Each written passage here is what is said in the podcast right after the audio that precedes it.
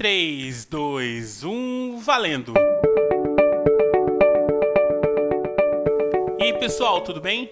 Eu sou o David e você está acompanhando o famigerado décimo episódio do Pode Contar, podcast da Exatamente Educação. No episódio de hoje, nós teremos a participação incrível do professor Vinícius André da Costa. Ele que é graduado em Letras pela Unicamp, além de ser mestrando em Linguística Aplicada e ser professor de redação no ensino médio particular de Campinas.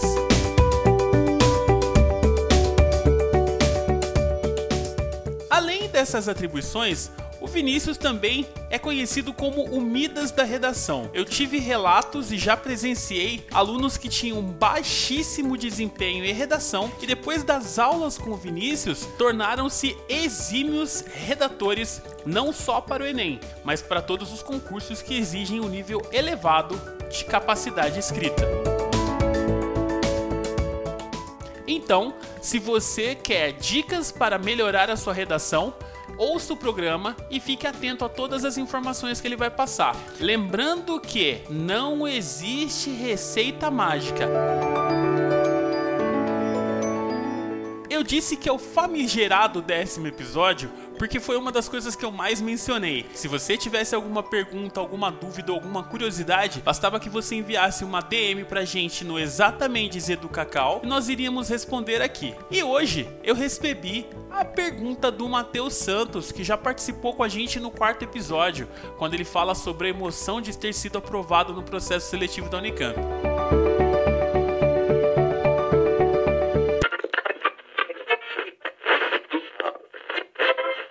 Matheus mandou a pergunta e a pergunta dele é a seguinte: David, por que, que você escolheu um podcast? Então, Matheus, na verdade, eu gosto muito de música, eu gosto muito de conversar e eu gosto muito do ato de editar qualquer tipo de arquivo que envolva a comunicação. Durante a pandemia, eu comecei a acompanhar o podcast do Jovem Nerd. Como eu passo a maior parte do tempo em ônibus, então o meu maior companheiro é o fone de ouvido. Quando eu criei o site da escola, pensei, cara, preciso de alguma coisa para chamar a atenção das pessoas para saber que a minha escola existe. Como eu tenho que fazer praticamente tudo e me falta um pouco de habilidade com relação à edição de site, eu criei uma forma de gerar engajamento do público com o site através de algo que eu gosto de fazer e que eu não teria tanto trabalho assim. Quer dizer, na verdade dá muito trabalho, inclusive em breve eu vou editar um episódio em uma live do YouTube. Então eu vou colocar lá no canal da Exatamente no YouTube e aí eu vou fazer uma live editando, né? Como é alguma coisa que eu sei fazer e que eu sei que fica bom, eu resolvi fazer o podcast. Mas é importante lembrar uma coisa: essa ideia não nasceu de mim. Essa ideia nasceu durante uma conversa com o professor Neto, que é um professor que eu tive há muito tempo no cursinho e aí eu tive o prazer de trabalhar com ele num outro lugar, aliás, no lugar mais citado desse podcast, que é no cursinho Lélia Gonzalez. Então ele plantou essa sementinha no meu coração, ó. Que tal se um dia você fizesse alguma coisa relacionada com troca de experiência de pessoas que estão no meio acadêmico? Então, com a pandemia e com todo esse contexto, criei o Pode Contar que está chegando hoje no décimo episódio.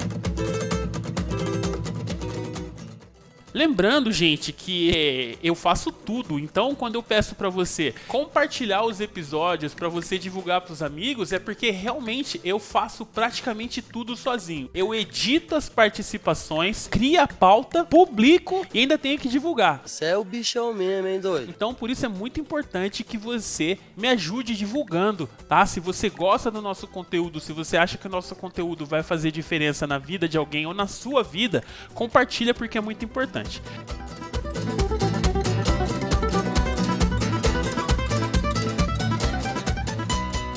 Como esse lance das perguntas eu achei muito interessante, eu vou fazer o seguinte: em todos os episódios eu vou responder uma pergunta que chegar aqui, ok? Então, bora lá, vamos para as recomendações. Não se esqueça de se ajustar no banco do busão, ou no banco do carro, ou onde quer que você esteja.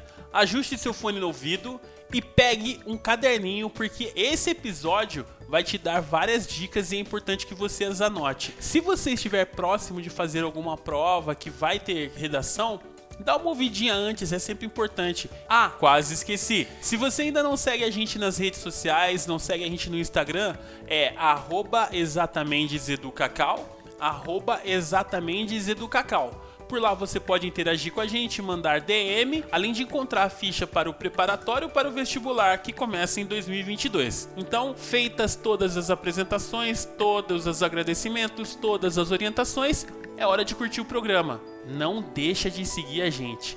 Um abraço e boa diversão.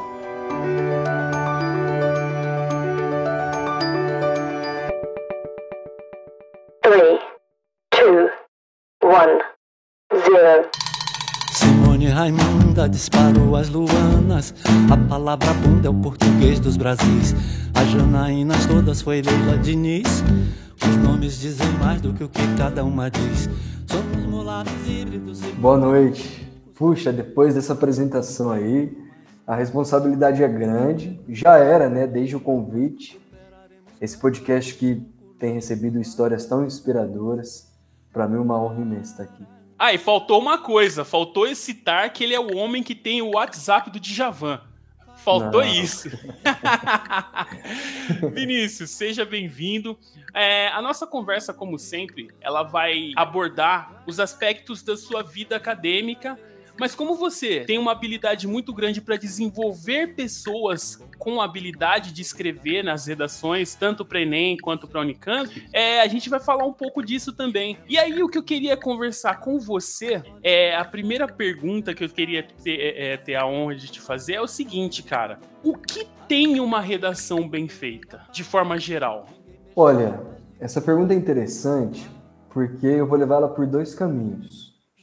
Primeiro, que o que é bem feito para você pode não ser bem feito para mim. E quando a gente fala de vestibular, né, uma redação que é bem feita para a Unicamp é uma redação diferente daquela bem feita para o Enem.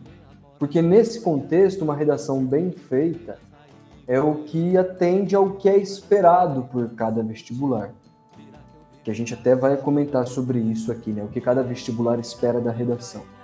Então, para você fazer uma boa redação para o Enem, por exemplo, você tem que atender ao que a banca corretora do Enem espera da sua redação. Mas, para pensar num outro caminho, né, uma redação bem feita é uma redação que tem uma organização clara, de início, meio e fim, e que consegue também expressar de maneira objetiva, didática e explícita as ideias que se pretende defender naquele texto. Né? Alguns candidatos às vezes fazem umas elaborações meio confusas, né? meio assim, puxa, eu não entendi muito bem o que você quis dizer. E aí isso acaba fazendo da redação uma redação com uma qualidade menor.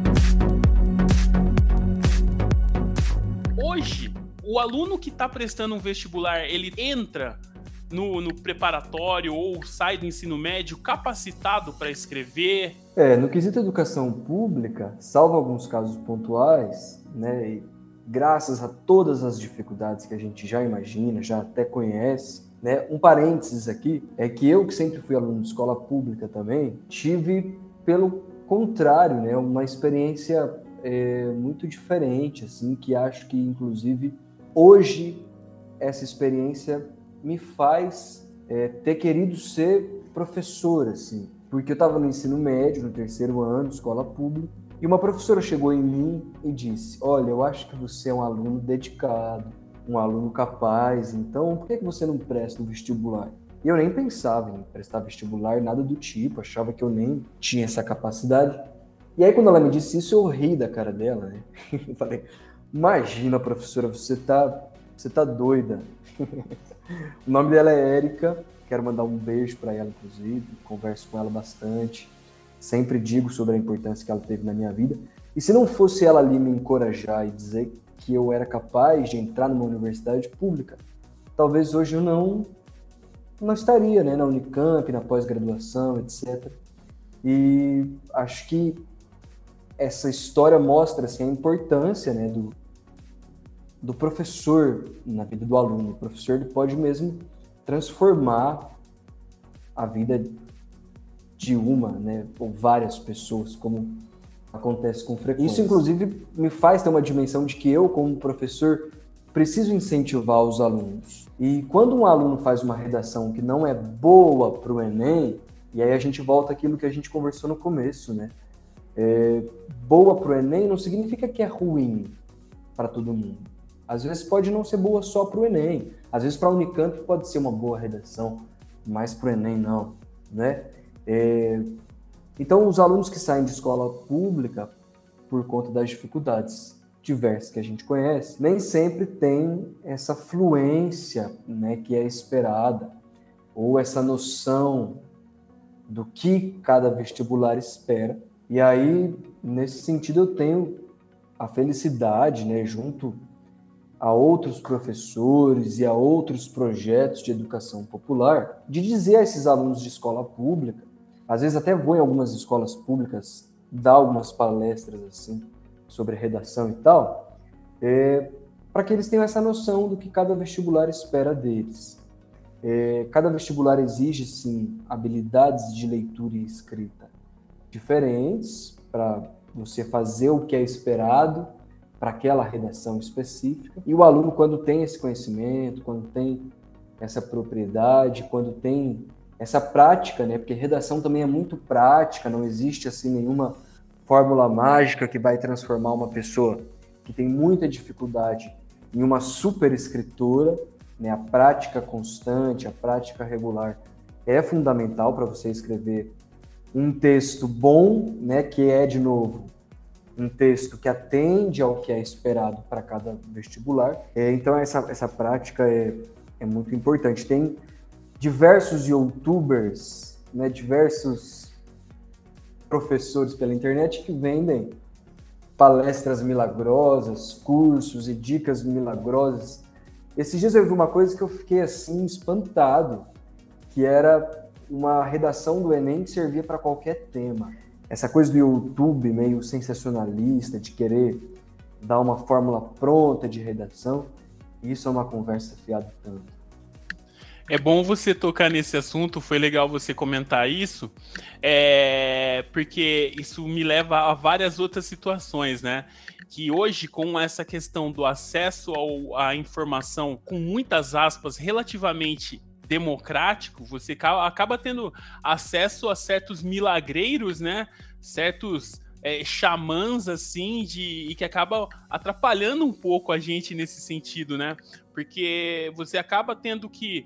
É, é, você tem muita informação, só que você, como vestibulando, tem pouca experiência para filtrar essa informação, né? E de repente você acaba acreditando que existe um template básico para qualquer tipo de redação. Voltando um pouco nesse, nessa, nessa questão, hoje você fala do lugar do pós-graduando, da pessoa que já tem experiência de sala. E aí você comentou da professora Érica que falou para você por que você não presta vestibular. E eu quero me transportar junto com você para esse momento. Quando a professora Érica falou, por que você não presta vestibular? Qual foi a primeira coisa depois do riso, depois da reação, quando você começou realmente a pensar naquilo de forma mais séria? Qual foi a primeira a, a primeira área que te veio à mente ou você já tinha uma paixão específica pela questão de, da comunicação?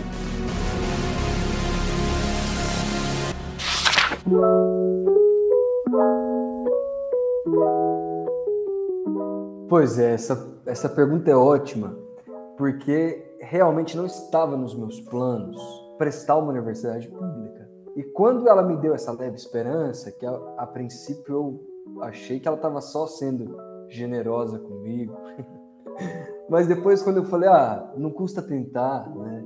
Eu realmente era, um aluno muito dedicado, muito empenhado, que gostava bastante de estudar, tive as condições para isso, né?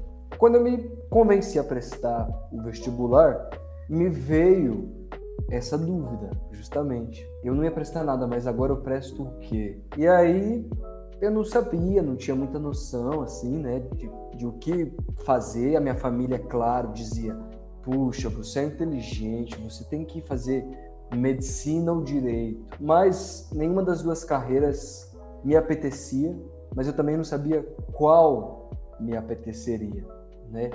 E eu sempre gostei muito da escola, sempre admirei muito os meus professores, sempre gostei de estar na escola. E eu tinha certeza que a minha matéria favorita na escola era português. Disparada, assim. Português era a matéria que me encantava. E aí, como essa era a única noção que eu tinha, né, de que português era mesmo minha matéria preferida, eu decidi prestar letras sem a mínima certeza de que aquilo me realizaria.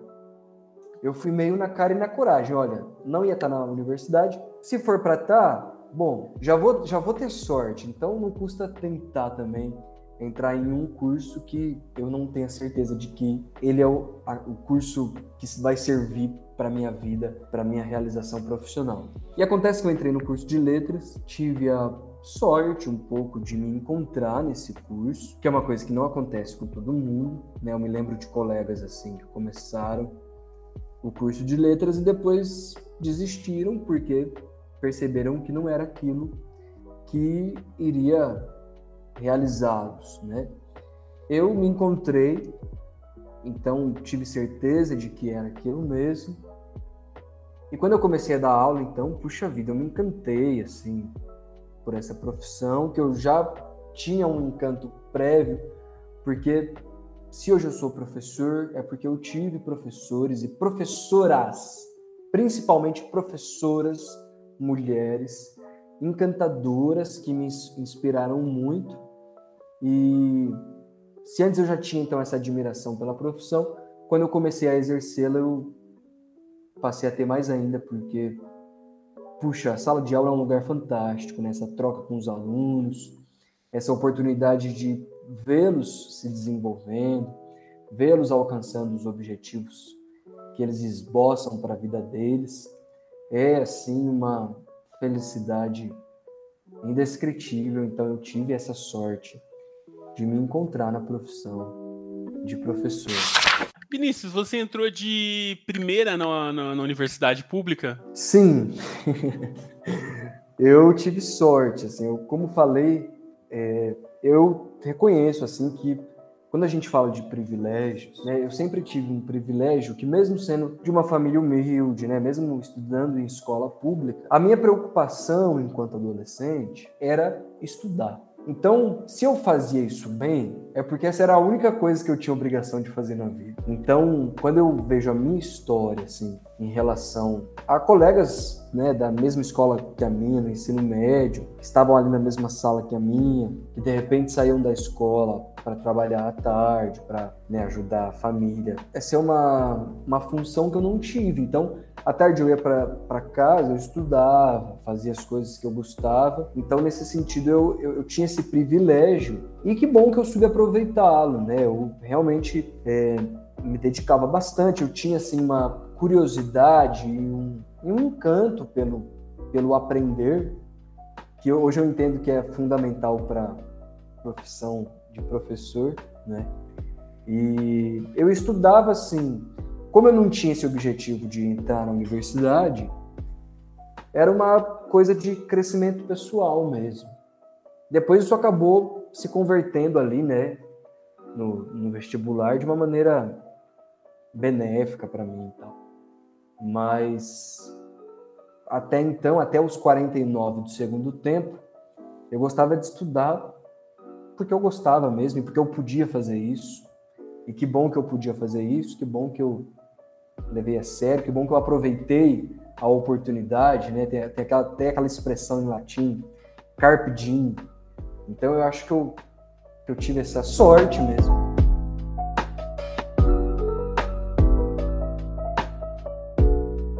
Ah, o curso de letras é o que eu queria no começo. Quando eu Quando eu saí do ensino médio, eu sei lá por que cargas d'água, eu havia lido dois livros na minha vida inteira. Até o final do ensino médio eu havia lido O Gênio do Crime, se não me falha a memória, Viagem ao Centro da Terra, do Júlio Verne. Era, eram os dois livros que eu tinha lido na minha vida inteira e eu comecei a pensar em faculdade, acho que uns dois anos depois que eu terminei o ensino médio, por influência de uma mãe de namorada. Porque sabe como é, né? Eu já tava com meus 21 e eu já tava namorando um ano. Aí, é, o que, que você vai querer com a minha filha? Não, não, vamos casar, mas você vai casar trabalhando de auxiliar de produção? Não, né? Eu quero que você tenha uma profissão. E aí ela soprou na minha cabeça. Você precisa cursar, cursar o ensino superior. Então eu comecei a me interessar por letras. Mas eu achava, eu falava letras simplesmente porque eu achava legal. Depois eu também muito, acho. eu achava, eu achava legal. Ah, letras, pô, bacana. Eu ouvia minhas professoras falando, eu gostava muito de análise, análise sintática. Eu gostava muito disso. Não, é isso, né? Até que eu conheci um professor da Unicamp chamado Tom Abreu. Eu fiz um curso de comunicação e expressão com ele, um curso de extensão. E aí eu soltei a seguinte pérola. Eu virei para ele e falei assim: Poxa, professor, o senhor tem um conteúdo tão vasto. Como que o senhor faz para saber tanta coisa? Ele falou: Você tem que ler. E aí, depois dessa resposta dele, eu falei assim: é, Eu não tenho esse hábito realmente, mas eu gosto muito. Eu queria muito entrar no curso de letras, mas eu odeio literatura. I'm sorry, what? É, ele, ele teve essa mesma reação, hein?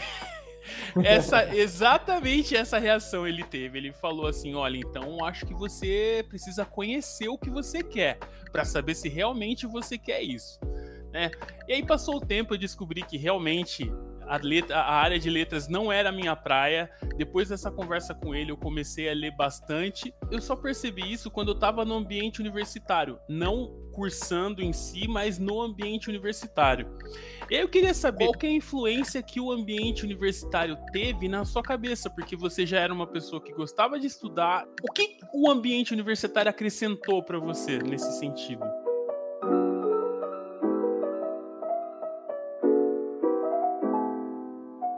É, a gente quando é novo, né, tem que tomar essa decisão de qual curso a gente vai fazer.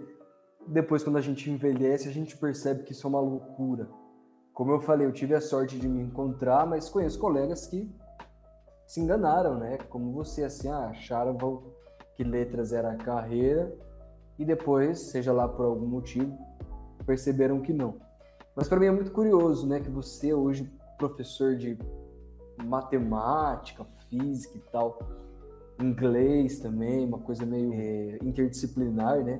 Que você tenha se encantado pelas letras, né? Olha como a gente realmente, quando é novo, não tem uma visão muito decidida do que é a vida e do que a gente é, né? E o ambiente universitário me acrescentou muitas coisas, muitas mesmo, assim, acho que é, me trouxe experiências muito enriquecedoras. A universidade pública sempre é um ambiente muito interessante, né, que agrega coisas positivas na vida das pessoas. Acho assim que de mais importante mesmo, a, a lição, a prática mais importante que o ambiente universitário trouxe foi, curiosamente, para ir de encontro ao que você disse, essa prática de leitura, porque o curso de letras tem uma carga de leitura avassaladora, assim, coisa de mil páginas por semana.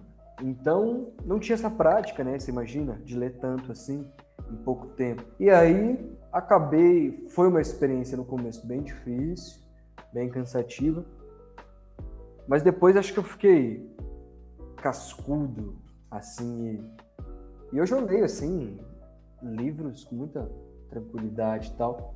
Acho que essa prática, né, essa facilidade com a leitura, isso com certeza, assim, pelo menos de maneira mais é, intensa, isso levou ao ambiente acadêmico. Mas é claro que minhas professoras da escola, assim, né, de língua portuguesa, a Érica que eu mencionei é uma professora de artes, mas eu tive professoras de língua portuguesa que são assim até hoje muito do que eu sou na sala de aula. e o nome delas eu faço questão de mencionar é Maria Helena, El, Elaine e Gislaine. É, eu tinha esse encanto assim pela literatura, pela poesia e tal, graças a ela, a elas, graças a elas. E eu soube assim ter uma uma frequência de leitura maior graças ao Unicamp.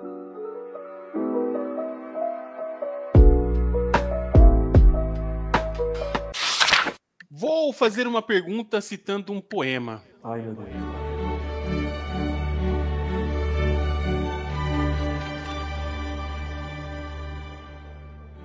O sapateiro cuida do sapato. Assim como o caminhão é cuidado pelo caminhoneiro. Quem estuda letras é letreiro?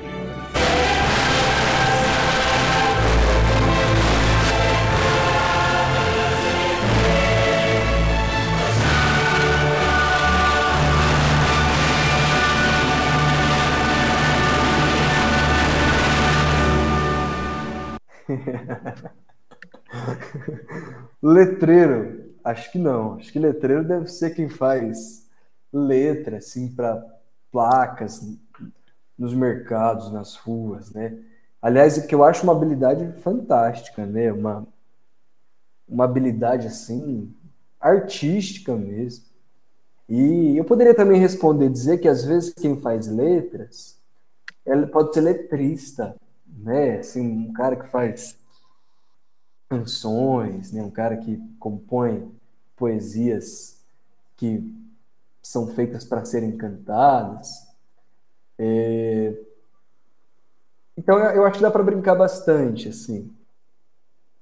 É... Eu, eu tendo a dizer que quem faz letras é letrista mesmo, seja no sentido poético ou não.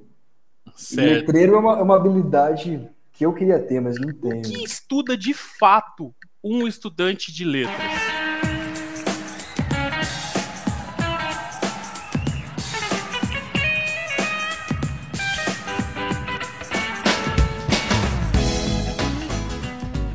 Pô, eu, eu só para terminar a pergunta anterior, eu diria assim, com base na minha experiência, que por eu ter feito letras, eu sou professor de português.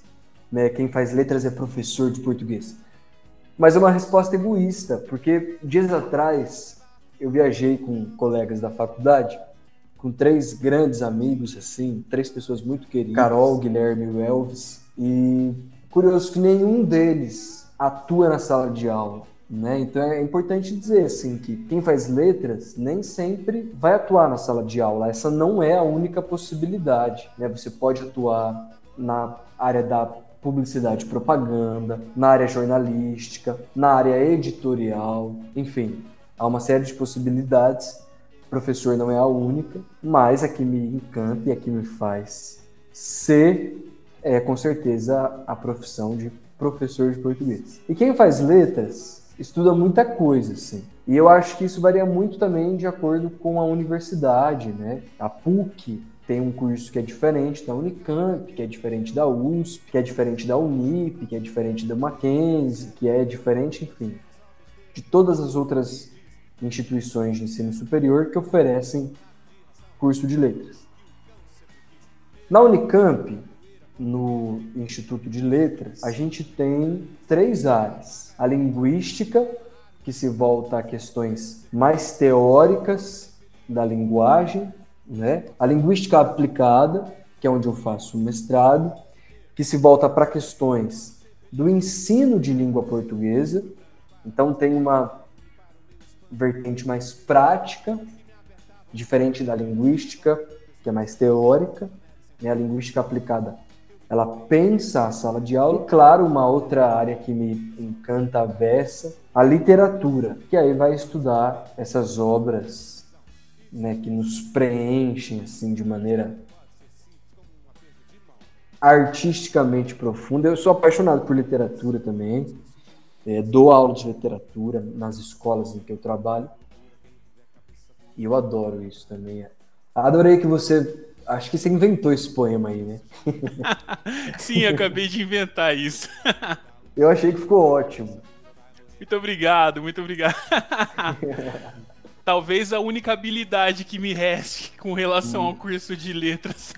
Imagina, você. Agora eu entendi um pouco porque você se comunica tão bem, porque você se expressa tão bem. Talvez tenha sido esse curso de extensão aí que você fez. Não, com certeza foi. Com certeza É foi, mesmo? inclusive foi. Inclusive foi lá que eu criei o hábito de leitura. É, hoje eu não tenho um consumo de livros tão grande quanto eu tinha na época em que eu fiz esse curso. Eu lembro que quando eu terminei o curso, eu ganhei o livro do professor. Ele falou: Ó, tá aqui, ó. Você quer saber como eu conheço tanta coisa? Começa com esse. Aí ele me deu o livro autografado, eu tenho até hoje, não jogo fora por nada nesse mundo. Na- quando eu concluí esse curso, a minha média de leitura pra, pra minha pessoa tava excelente. Eu tava com 12 livros por ano. Até que um dia eu conversando com uma professora de geologia do Cotuca, onde eu estudei, ela comentou: Mas você tá lendo e você tá absorvendo esses livros com qualidade? Ou você tá lendo avidamente pelo simplesmente pelo fato de consumir e falar que você lê? Aí quando eu ouvi isso, eu comecei a entender que, pô, cara, ler livros não é simplesmente engolir palavras, é digerir essas palavras, saboreá-las, Pra entender né? essa análise crítica que é necessária. E esse curso teve muita influência. Hoje eu gosto de ler e eu tenho esse hábito de leitura, não tão ávido, é lógico, mas foi muito influenciado por esse professor. Inclusive, eu sou muito grato a ele. Eu não sei se ele ainda tá na Unicamp. É, o nome dele é Antônio Abreu. Antônio Nunes Abreu, Antônio Abreu Nunes, alguma coisa assim. Mas ele teve uma influência gigantesca nos meus hábitos de leitura. E aí, Vinícius, nós estamos aqui com o senhor que passou de primeira, já está lá estabelecido. Como nasce essa habilidade que agora é o momento de rasgar a seda? Como nasce essa habilidade para identificar as deficiências dos estudantes com relação à escrita e fazer com que alunos que num primeiro momento, quando entram na sua aula, têm notas de tipo 470, 450, 500, quando vai ter um ano depois ou seis meses depois uma prova, chega com uma prova com 940 de Enem, por exemplo, no quesito redação. Como surge essa esse ah, é aqui. É esse o vírus que eu sugiro que você contraia. Na procura pela cura da loucura, quem tiver cabeça dura vai morrer na praia. É, são muitas coisas envolvidas, né? Mas eu acho que a grande base, o grande segredo é fazer o aluno entender o que cada vestibular espera dele, né? Que é justamente o que eu falei no início. E não há por que complicar, né? Alguns professores acho que às vezes querem dar volta demais, enfeitar demais o processo. E não é, o processo ele exige prática e obediência. Eu digo sempre aos alunos que uma boa redação para o Enem, para o Unicamp, para a Unesp, para a FUVEST, é uma redação obediente, né? E que vai obedecer claramente ao que é esperado em cada vestibular. Então, quando o aluno vem, quando o aluno entra no cursinho faz uma primeira redação da Unicamp, por exemplo, eu pego e digo a ele, olha, você fez isso, isso e isso. E a Unicamp espera que você faça aquilo, aquilo e aquilo. Então veja como você não está sendo é, coerente para aquilo que a Unicamp quer de você. Porque escrever um texto, isso pode ser feito de infinitas maneiras, né? Você, se a gente tiver que fazer um mesmo texto, sim, você vai fazer de um jeito completamente diferente do meu, que vou fazer completamente diferente de quem está nos ouvindo agora. Então, se cada um tem o seu jeito, é importante que a gente entenda o jeito também da Unicamp, o jeito do Enem, o jeito da Unesp, enfim. Então eu mostro isso para o aluno, olha, para você ir bem na Unicamp, ela quer que você faça mais ou menos assim, atenda a esses critérios. Para o Enem é a mesma coisa, enfim. Então é entender que uma boa redação para o Enem não é uma boa redação para a Unicamp. né? Porque cada universidade, cada processo seletivo vai ter ali é, expectativas diferentes. E aí o que eu tento dizer para os alunos é quais são essas, essas expectativas, mostrar como isso apareceu em textos que foram bem ou mal avaliados nas edições anteriores, para que ele se aproprie dessas expectativas, desses e critérios, possa então aplicá-los quando for a vez dele de estar tá ali sendo testado, né? Então eu sempre digo assim para terminar, né, que eu, eu procuro às vezes transformar os alunos mais do que em escritores de redação, em corretores de redação. Eu faço eles darem nota para alguns textos das universidades que eles estão querendo prestar, da prova que eles vão prestar, para que eles entendam como é que vai ser corrigido o texto dele e sabendo onde é que ele vai ganhar e onde é que ele vai perder ponto, que ele possa fazer isso na prova dele mesmo.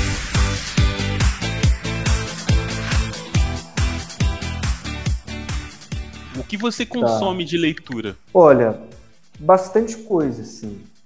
Você sabe que é, é curioso que eu, é, recentemente, o Caetano Veloso lançou um álbum chamado Meu Coco. Meu Coco. E aí ele, a capa do álbum é uma foto da cabeça dele, assim. Uhum. Né? É, minha cuca, meu coco. Então, meu coco como assim, sendo a minha cabeça. E aí ele disse que esse título do álbum, Meu Coco, era é, porque aquelas canções que estão ali naquele novo álbum são canções e ideias que estavam no coco dele, na cabeça dele. E eu fiquei pensando muito nisso, assim, né? Porque eu, eu particularmente. Tudo bem que você, no começo você falou que tem o WhatsApp do Giovanni, mas eu também gosto bastante do Caetano. E eu fui depois de alguns dias, assim, fazer uma. tirar umas fotos, assim, como fotógrafa e tal. E eu fiquei pensando, se na cabeça do Caetano estão essas ideias, essas canções, o que, que é que está no meu coco agora? O que tem, o que tem consumido, né, para usar a sua palavra, o que tem consumido a minha cabeça por esses dias? Eu só consegui pensar em alguns livros. Então é curioso que você faça essa pergunta, porque na hora de tirar foto eu peguei esses livros e coloquei eles em cima da minha cabeça para mostrar que são eles que têm mesmo me feito por pelo menos por agora, assim, né?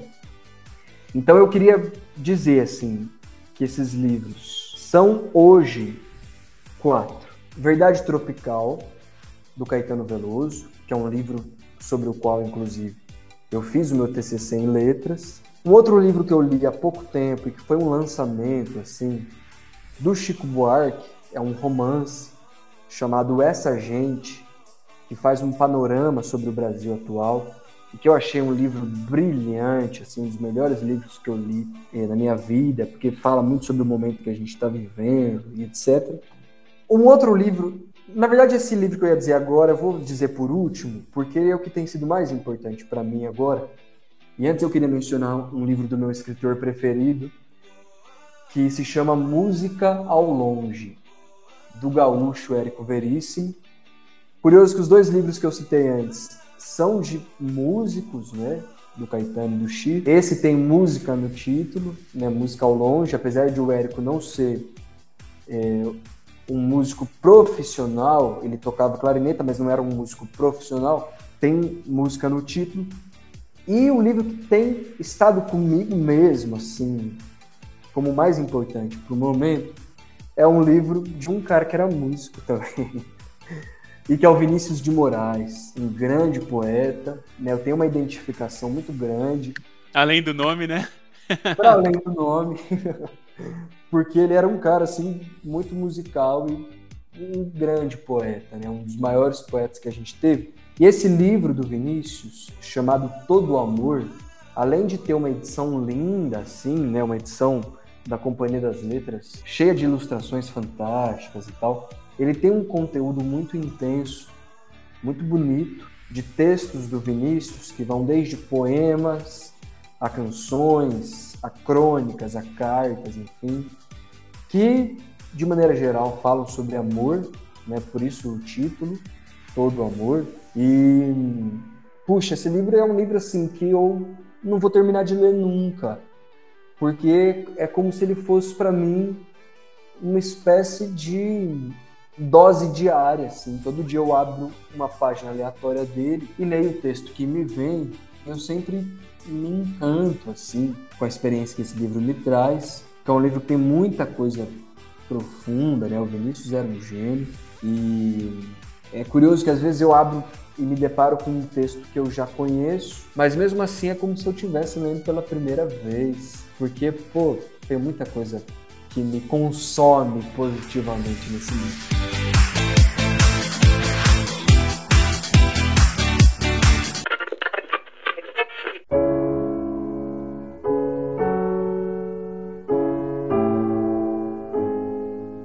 Eu deixarei que morra em mim o desejo de amar os teus olhos, que são doces. Porque nada te poderei dar senão a mágoa de me veres eternamente exausto. No entanto, a tua presença é qualquer coisa como a luz e a vida, e eu sinto que em meu gesto existe o teu gesto, e em minha voz a tua voz. Não te quero ter, porque em mim tudo estaria terminado. Quero só que surjas em mim como a fé nos desesperados, para que eu possa levar uma gota de orvalho nesta terra amaldiçoada que ficou sobre a minha carne como uma nódoa do passado. Eu deixarei. Tu irás e encostarás a tua face em outra face. Teus dedos enlaçarão outros dedos e tu desabrocharás para a madrugada. Mas tu não saberás que quem te colheu fui eu, porque eu fui o grande íntimo da noite, porque eu encostei minha face na face da noite e ouvi tua fala amorosa, porque meus dedos enlaçaram os dedos da névoa suspensos no espaço, e eu trouxe até mim a misteriosa essência do teu abandono desordenado. Eu ficarei só como os veleiros nos portos silenciosos, mas eu te possuirei mais que ninguém, porque poderei partir. E todas as lamentações do mar, do vento, do céu, das aves, das estrelas, serão tua voz presente, a tua voz ausente, a tua voz serenizada.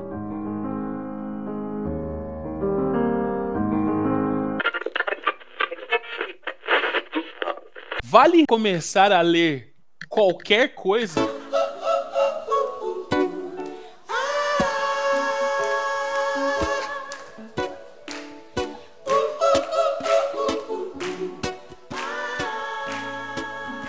Ah, eu diria assim, de primeira, que vale.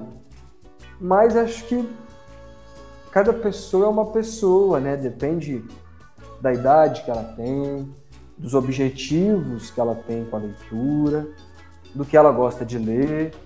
Eu acho que ler sempre é bom, seja lá o que for. Mas é claro que essa experiência, sobretudo para quem não tem muita prática, pode ser ainda melhor se você encontra um livro ali que, que vai de encontro aos seus objetivos. Né? Eu não diria que, por exemplo, um livro para um menino de 13 anos vai ser tão encantador quanto um livro para um rapaz de 31, né, para dizer a idade ao contrário aí. Então acho que depende muito da, da experiência prévia que a pessoa tem com a leitura, do que ela gosta, da idade dela, enfim. É isso aí, ler sempre é bom, mas pode ser ainda melhor se você sabe o que está lendo. Qual foi sua primeira experiência literária assim que você considera transformadora e relevante para sua vida? Puxa vida, são tantas, hein? Mas a primeira eu diria que foi um livro do, do Érico Veríssimo, meu escritor preferido, que acabei de mencionar, é, chamado Clarissa. É um livro que traz a história de uma menina que está ali entrando na adolescência. Eu estava entrando na adolescência também, então acho que bateu assim, sabe? Acho que o livro falava sobre um momento que eu estava vivendo também, e aí eu acabei me identificando com aquilo e comecei a achar que a vida era poesia. Eu acho até hoje. Às vezes eu me arrependo disso, mas só de vez em quando. Entre o feliz poeta e o esfomeado, estraçalhando uma sereia. Que água bebem os poetas? O que bebem os poetas? Eu diria de cara, assim, que o que bebem os poetas são outros poetas, né? Tem uma, tem uma frase que é sempre repetida assim, de uma maneira meio pejorativa até, né? Que é nada se cria, tudo se copia. Eu não diria que na poesia haja cópia. Às vezes até acontece, né? Plágio e tal. Mas eu diria que a grande inspiração dos poetas, pelo menos com a experiência que eu tenho, é que é, a fonte, né? São mesmo outros textos, outras canções, outros poemas, outras crônicas. Eu acho que isso vai nos preenchendo, né? E a soma dessas referências, dessas inspirações diversas, desaguam em uma poesia que é nossa. Recentemente, uma, pessoa me fez uma pergunta assim, que eu achei muito interessante, que parece uma pergunta simples, mas que me pegou em um momento é, que foi a seguinte: Qual é o seu sonho? Qual é o sonho da sua vida? E a primeira resposta que eu dei foi: nenhum. E eu gosto dessa resposta, depois eu repensei ela, mas eu gostei dessa resposta porque às vezes na vida a gente fica sempre sonhando com o que a gente não tem e se esquece de perceber o que a gente já conquistou, o que a gente já tem.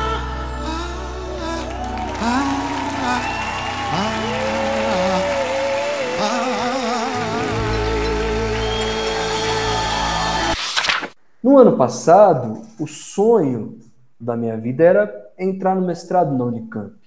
Beleza, hoje eu tive a sorte de realizar isso. Então, eu fiquei pensando, pô, meu sonho não é nenhum. Acho que se eu quiser mais, eu tô sendo até ganancioso a beça, porque hoje eu tô no mestrado que eu queria, hoje eu tô realizado profissionalmente, feliz com a profissão, me dou bem, amo meus alunos, amo os lugares que eu dou aula.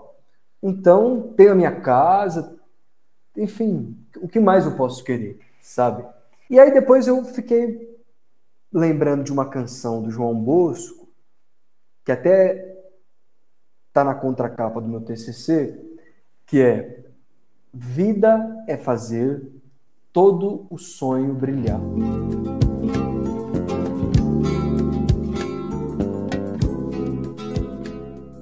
E eu percebi que não dá para viver sem sonhar, né? E já que eu gosto tanto de poesia, que eu tava com essa coisa assim do Vinícius de Moraes, eu decidi que agora o meu sonho era, um, era fazer isso para tentar colocar um, um, objetivo novo e diferente na minha vida. E o meu sonho era fazer, e aí eu defini um número aleatório, 12 canções. Eu falei, pô, se eu gosto de música, se eu gosto de poesia, esse vai ser o meu objetivo. Eu estou no processo de construir essas canções e eu acho muito curioso que eu percebo assim referências muito explícitas dos cantores, dos compositores e dos poetas que eu gosto, que eu leio, que eu amo, que eu me identifico. Então eu percebo mesmo assim que essa inspiração vem das referências que a gente tem. Então é isso. A, a água que bebem, a água que os poetas bebem, são, na verdade, outros poetas também.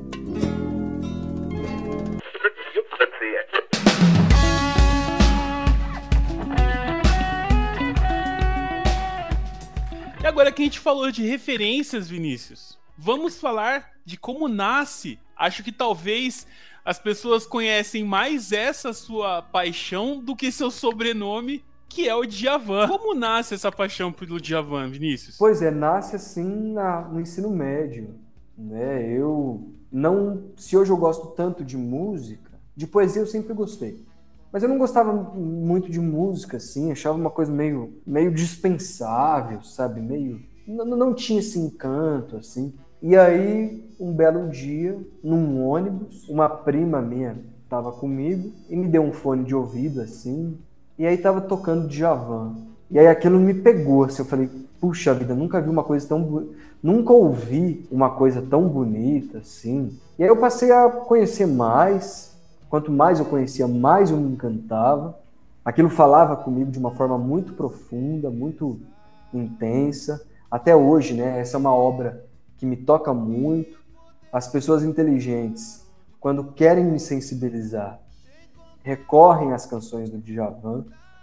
E eu tenho todos os CDs, assim, tenho, fiz uma tatuagem recentemente, é, tenho livros, um monte de coisa, publiquei um artigo numa revista da Unesp, não, não me lembro se no ano passado se em 2019, sobre uma canção do Djavan. E quando eu conheci o Djavan pessoalmente, né, puxa, aí eu virei mais fã ainda, que ele é um cara super generoso, super educado, super simpático, humilde. E aí eu passei a Melhor momento, momento, momento. Qual é a sua música favorita dele? Olha, é uma pergunta difícil, mas que eu vou responder com facilidade, porque assim, cada momento da minha vida tem uma canção preferida do Djavan, né? Isso vai mudando, demora uns anos, mas vai mudando. Hoje em dia eu diria que a minha canção preferida do Djavan, inclusive está num quadro até aqui atrás de mim, um pôster dessa canção, é uma música que não é muito conhecida, né? É, eu gosto muito das músicas que são conhecidas, mas gosto também muito de explorar as canções que de repente, por não terem ali uma estética comercial, né, acabam sendo lembradas só por quem é muito fã como eu. Minha canção preferida hoje, nesse momento da minha vida, é uma canção chamada Esfinge.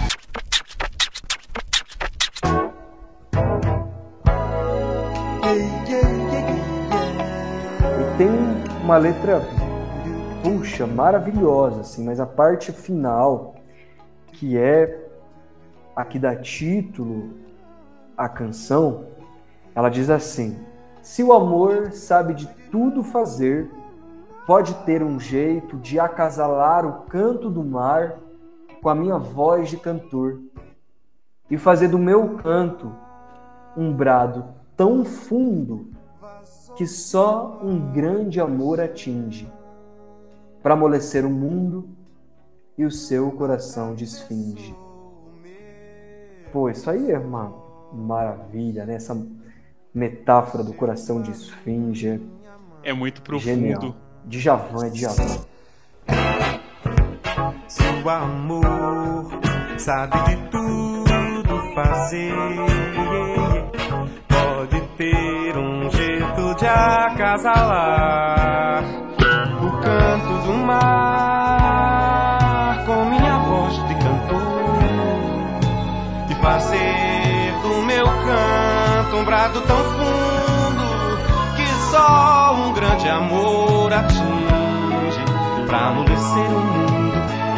coração desfinge.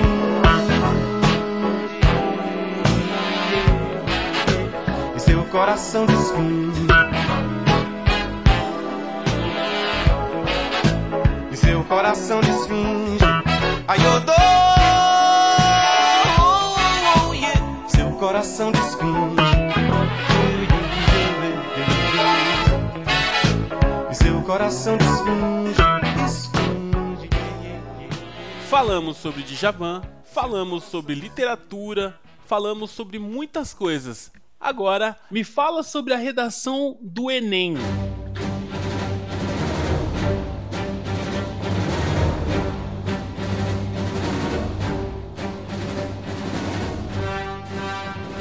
Ó, é, é bom que você tenha começado pelo Enem, porque tem tudo a ver com o que você está falando, né? Pro Enem é muito importante esse repertório mesmo. Né? Você conseguir relacionar com a discussão que você está fazendo ali, com conhecimento sobre filosofia, sobre cinema, sobre música, sobre física, né? sobre matemática, sobre história, enfim. Essa relação para além da coletânea é, é muito importante, né? Que o aluno saiba trazer conhecimentos, repertórios de fora. Aliás, quero desmistificar uma coisa aqui. Isso vale para todos os vestibulares. E tem aluno e tem até alguns professores que dizem isso de maneira equivocada, que consideram que a coletânea, que são aqueles textos de apoio que vêm juntos ao tema de redação, estão ali só de enfeites, não servem para nada, né? Estão ali para serem dispensados. E não, aquilo ali, aqueles textos são fundamentais para que o candidato saiba o que é esperado dele, saiba ali o que ele pode trazer como argumento, para que ele possa ali de repente usar até algum dado que valide o que ele está pretendendo defender. Inclusive, dois temas recentes do Enem, é, se você lesse só a frase tema e não fosse ler atentamente os textos da coletânea, provavelmente você não entenderia sobre o que o que está sendo discutido ali, tá bom? Então, para o Enem, além desses repertórios que você precisa trazer e dessa organização que eu já mencionei, né, de uma redação tem início, meio e fim, é que você saiba selecionar as ideias.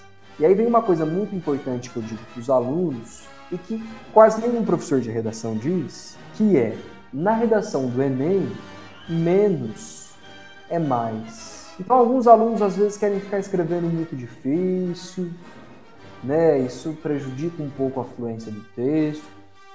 Outras vezes, os alunos querem falar de tudo o que sabem sobre o tema, e isso é impossível, né? Porque você tem 30 linhas só para escrever. Tem gente que acha que 30 linhas é muito, mas não é não. Os temas de redação, tanto do Enem quanto de outros, são temas complexos, né? Eu digo sempre para os alunos, se fossem temas fáceis, não seriam temas de redação. Então são temas assim que você pode escrever, se quiser, um livro sobre eles. Mas não dá para escrever um livro em 30 linhas. Né? Não dá para falar tudo que você sabe sobre aquele tema, ou tudo que você pensar sobre aquele tema, em 30 linhas. Por isso que menos é mais. Você tem que selecionar ali no Enem dois tópicos para que você argumente, né? tópicos, claro, relacionados ao tema, mas dois tópicos, um para cada argumento, em que você vai problematizar a questão que está sendo tematizada ali. Né? Então, você começa já definindo sobre o que você vai falar, né? dizendo ao leitor, no primeiro parágrafo, qual é o tema da redação, qual é a sua opinião e quais os argumentos que você vai trazer. Pronto, primeiro parágrafo está feito. No segundo e no terceiro, que são os parágrafos de argumentação, você vai comentar então, né, o porquê aquele problema existe, quem é o responsável por aquele problema, é, quais as consequências que esse problema traz. Então veja só, só aí a gente já teria três argumentos. Eu tenho que escolher dois, um para cada parágrafo. Se em um eu digo é, o porquê essa situação é um problema, ou quem causa esse problema, ou quais as consequências que esse problema traz, bom, aí eu já tenho três argumentos, eu preciso de dois. Então eu posso dizer quem causa esse problema, quais as consequências que esse problema traz, seriam dois argumentos, né? Quais os problemas? Não, aliás. Qual um dos problemas que essa situação traz? Então é assim, é foco, menos é mais. Então eu vou falar disso e disso. É, no fundo você tem que reconhecer que você só tem 30 linhas e que não dá para falar de tudo. Então ao invés de fazer da redação Frankenstein, em que cada linha você fala de uma coisa diferente, desencane disso.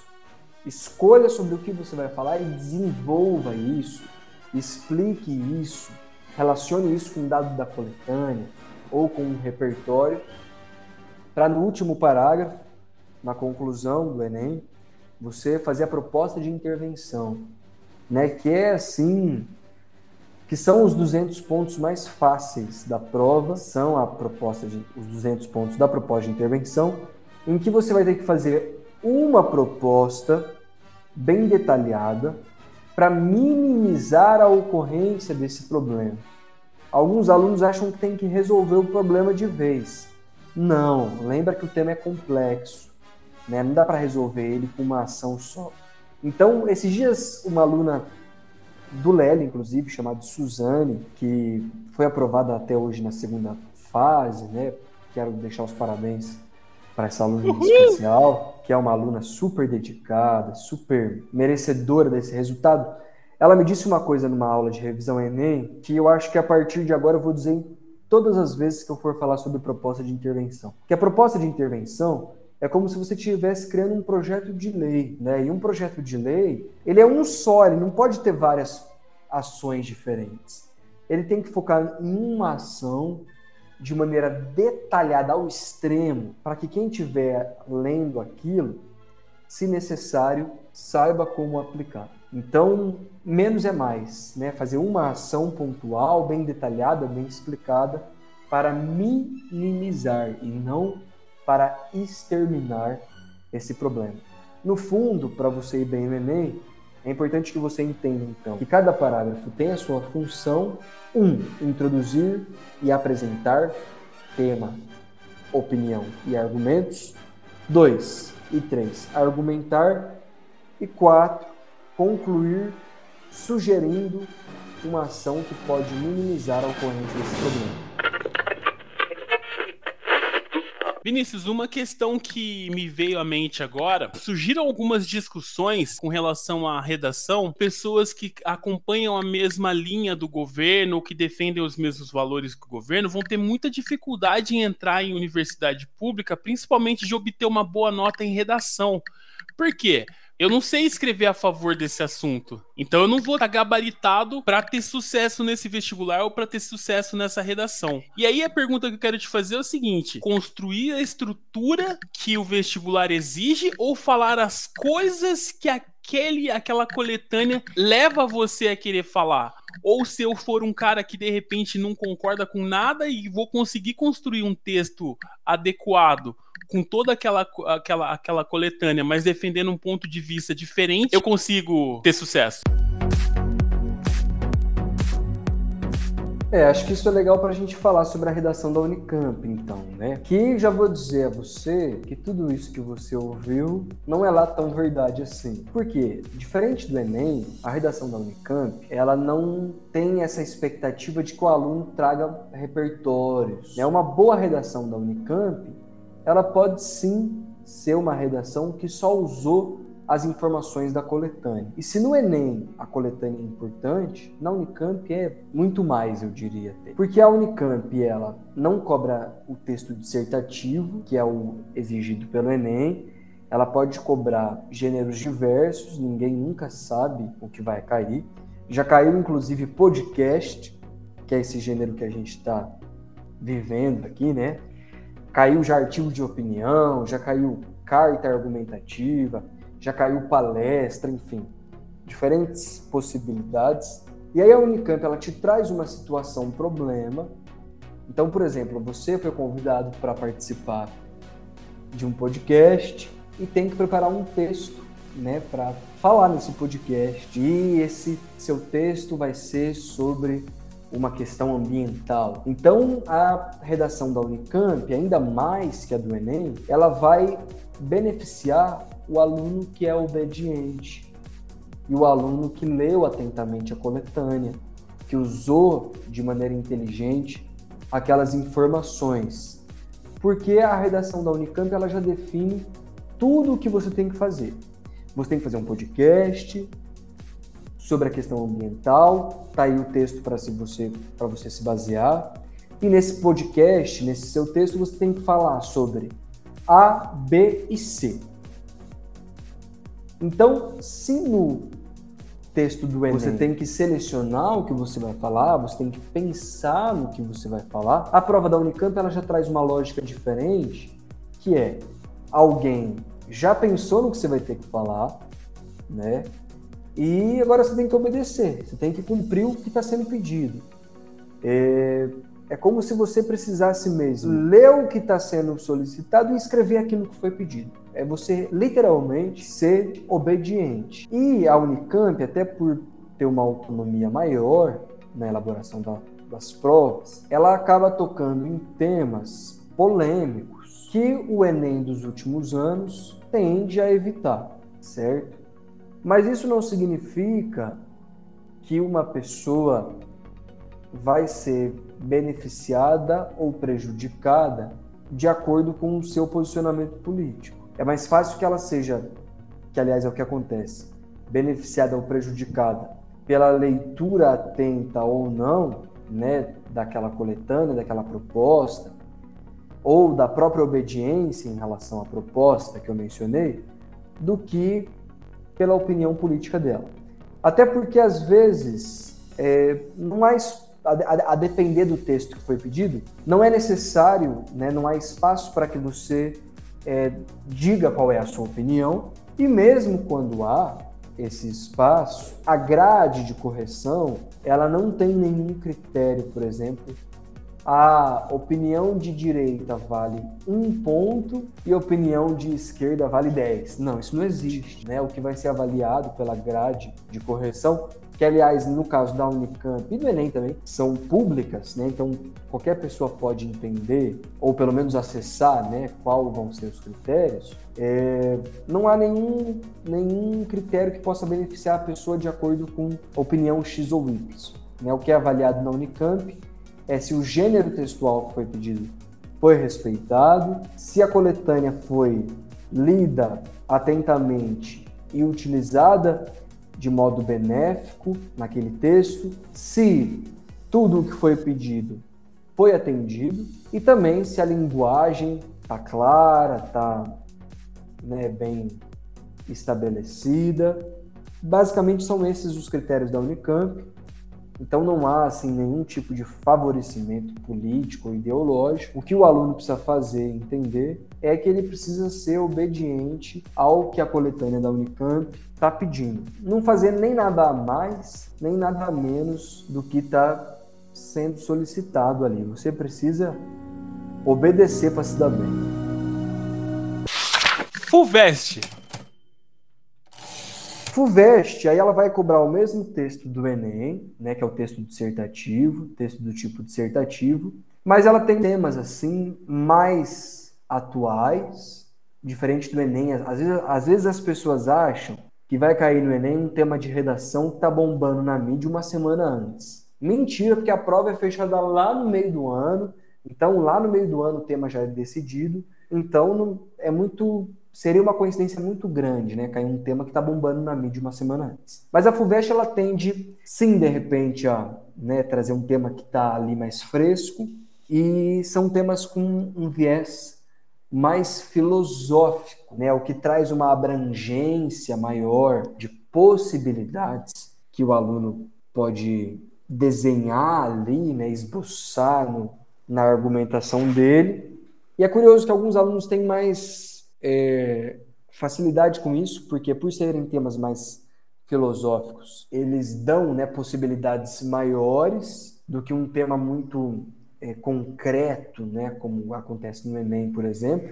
Então, alguns alunos acham que isso é bom, porque aí você pode falar de diversas coisas sem correr um grande risco de estar fugindo do tema. É claro que esse risco existe, por isso que você precisa sempre estar relacionando ali com a palavra-chave da redação, né, os seus argumentos, para que você acabe não brisando demais e fugindo do que está sendo tematizado pela proposta. E outros alunos têm dificuldade né, de pensar assim sobre uma questão que é muito ampla. Mas eu diria isso, que a FUVEST ela tem um tema mais filosófico. Isso pode ser bom ou ruim para você, né, a depender do seu perfil, da sua prática. Mas eu, eu gosto, assim, porque na FUVEST nunca nenhuma redação vai ser igual ou parecida com a outra. Porque os caminhos são muitos. Você só tem que ter cuidado para não fugir do tema. Né? Lembrar que você pode falar de coisas diferentes e que você precisa de algum modo estar tá, todo o tempo ali relacionando o que você está dizendo com esse tema, só para não ter o cuidado de, de fugir dele. A VUNESP é uma ótima prova, né? não só na redação, mas né, de maneira geral, eu gosto muito dessa prova. E para a FUVEST, para a Unesp, né, também é dissertação. A Unicamp é a única diferentona aí. E para a Unesp eu diria que mesma estrutura né, do texto dissertativo, Atenção, vale dizer que a proposta de intervenção é só no Enem. É uma coisa que é esperada só no Enem. Então você não, não pode fazer proposta de intervenção nem na FUVEST, nem na Unesp, tá bom? A Unesp, por sua vez, é legal que ela traz o tema em forma de pergunta, né? Então, geralmente você tem ali duas respostas possíveis para essa pergunta, sim ou não, e aí você tem que defender essa opinião, tomando cuidado de um parágrafo, pelo menos, você tentar é, dizer o porquê a opinião contrária à sua é uma opinião equivocada. Então, em um parágrafo, você defende a sua opinião, selecionando um, um, fato, uma ideia que ajude a comprovar essa opinião. No outro, você vai dizer, basicamente, também pensando em uma questão específica, o porquê quem pensa diferente de você estaria equivocado. Então, a VUNESP preza por essa capacidade de você, além de saber defender a própria opinião, saber dizer o porquê a outra é não tão boa quanto a sua. Momento em que termos como estudos indicam, na minha opinião, e liberdade de expressão estão com um uso um pouco inadequado, é, qual é o grau de importância que usar certas expressões pode ter dentro dessa construção de argumentação? É, e, é, e aí é aquilo que a gente falou, alguns youtubers fazem vídeos, né? Ah, essa expressão sempre pega bem na redação. Depende muito, né? Porque, enfim, os vestibulares geralmente trazem, pedem, né, uma linguagem mais formal, por isso que algumas expressões muito coloquiais podem não atender ao que é esperado por esses vestibulares. É... Então é aquilo, ó, a expressão ela funciona ou não, a depender do sentido que você quer dar para aquela parte do texto. Por isso que a clareza textual é muito importante. E é, se você vai ficar decorando expressão, ah, essa expressão serve para qualquer lugar. De repente você coloca ela ali num lugar do texto que não tem muito a ver com a ideia que ela quer expressar, e aí isso vai acabar prejudicando um pouco o sentido e a fluidez do seu texto. Então, as expressões eu diria que são importantes para estabelecer uma ligação entre o que foi dito antes e o que está sendo dito na sequência, mas é importante ter a, a dimensão do que ela significa, do que ela quer dizer por si só, e também priorizar essas expressões que são mais formais, porque o vestibular pede uma linguagem mais formal. E, e, é curioso, né? Essa coisa do, na minha opinião, a liberdade de expressão, né? Que é, é aquilo, né? Um debate que já até foi tema de redação de vestibular. Se a sua opinião diz respeito respeita outra pessoa, talvez você tenha que repensar ela.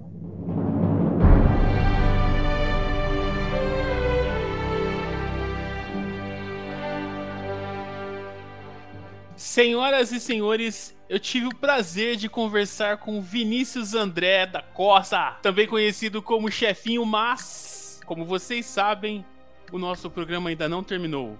É hora do ping-pong com perguntas polêmicas e hoje hoje vai sair a resposta mais aguardada de todos os programas. Funciona assim, Vinícius. Eu pergunto e você responde bem simples, ok? Ixi, será que eu tô preparado para isso? Vamos descobrir agora.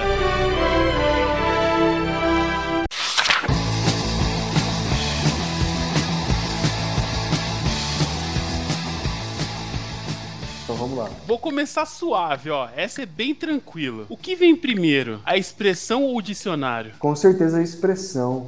Né? Porque essa é uma necessidade humana, natural, instintiva. O dicionário, depois, os seres humanos racionalizando, acharam que seria interessante organizar isso, registrar isso e fizeram. Mas a expressão, a comunicação, ela faz parte da natureza humana muito antes do dicionário, claro.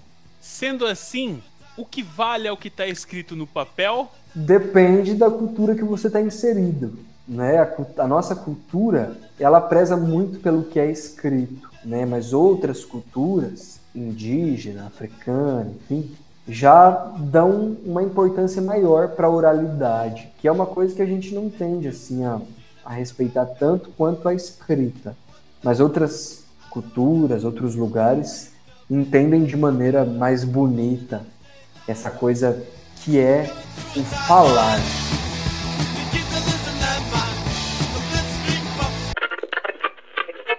Toda essa argumentação nos trouxe a este momento. O momento da verdade suprema. O momento de definir a verdade sobre a expressão que separa as nações, que divide famílias, que transforma cariocas e paulistas em inimigos. Biscoito ou bolacha? Puxa vida. Olha, eu acho que quando tem recheio é bolacha.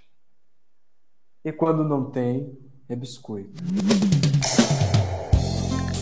Um livro que você indicaria? São tantos, hein? Puxa vida. Mas eu diria assim, de primeira, o Essa Gente, do Chico Buarque, Todo o Amor, do Vinícius de Moraes. Eu, eu quero pensar em mais um que eu ainda não tenha falado. Já sei. O Bem Amado, Dias Gomes, que é um texto maravilhoso de se ler. É uma peça teatral, se lê muito rápido assim, é uma leitura muito dinâmica, passa voando e que nos ajuda a refletir de modo bem humorado e cômico e também trágico assim, né, sobre o momento político que a gente enfrenta. Esse livro já foi um filme, minissérie, novela, mas o texto dele é, nossa, assim, é para quem quer se divertir, para quem quer começar a ter gosto por leitura, eu acho que esse é um livro certeiro. Assim. O Bem Amado, Dias Gomes. Vinícius André da Costa em uma frase. É difícil, hein? em uma frase. Ah, eu diria que eu que eu sou eu, ué. Eu sou eu. Não sei como dizer sobre mim, assim. Eu tenho uma dificuldade. Mas eu acho que tenho uma resposta melhor, pensando bem. Eu acho que eu sou tudo o que a gente falou hoje. Acho que a, a gente falou de coisas que são muito importantes para mim. E acho que quem chegar até aqui vai saber bem quem é o Vinícius. Muito bem. Tem um momento que você não sabe que me marcou muito, assim, de uma festa do cursinho, de final de ano, assim, às vésperas do vestibular, que você citou uma frase do Racionais que eu não conhecia e que aquilo me marcou a beça, assim, que é antes eu era carne e agora eu sou a própria navalha. Então é isso, a gente às vezes pensa que estamos sem forças para seja lá o que for, mas a gente é mais forte, é mais resistente, é mais valente do que a gente imagina. Viver por si só é uma força, sobretudo agora, depois dessa catástrofe terrível que nos atingiu e continua nos atingindo em proporções menores graças à vacinação, né? mas estar tá vivo depois de toda essa pandemia que a gente enfrentou já é um ato de força muito grande. Então que a gente possa ter a dimensão de que força nunca vai nos faltar. Às vezes nos falta coragem, mas se a gente tem força, a gente enfrenta seja lá o que for. Seu herói.